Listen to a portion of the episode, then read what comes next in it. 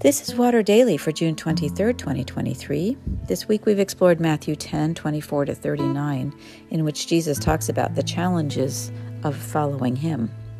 Today's reflection is family values. I'm amused when family values are equated with a 1950s American two parent nuclear unit, as though that were a perfect reflection of Christian virtue. In fact, Jesus disregarded his own mother publicly when she showed up with his brothers to quiet him down and bring him home. He also said, Whoever loves father or mother more than me is not worthy of me, and whoever loves son or daughter more than me is not worthy of me, and whoever does not take up the cross and follow me is not worthy of me. End quote. For those who would follow Jesus, family is not blood kin, but the community of fellow Christ followers. Loving God comes first, no matter what. As a pastor frequently frustrated when the claims of nuclear family impede involvement in church family, I read these words with a certain grumpiness. Sigh. It's been a hard week in Water Daily Land, trying to interpret one hard teaching about priorities after another. Putting Jesus first is more countercultural all the time.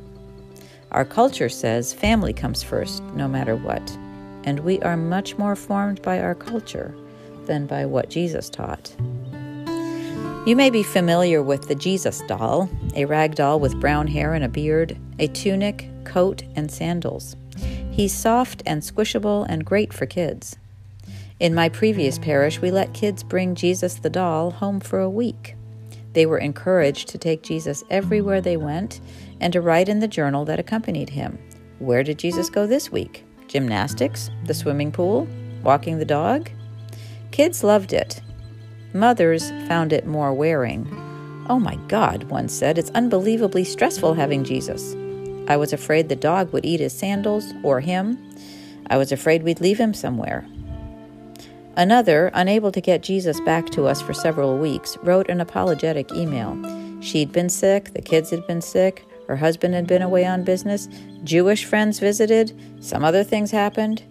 She concluded, It just wasn't a good week to have the Son of God at our house. Newsflash, it's never a good week to have the Son of God at our house. Life is a whole lot easier with the priorities the world presents us.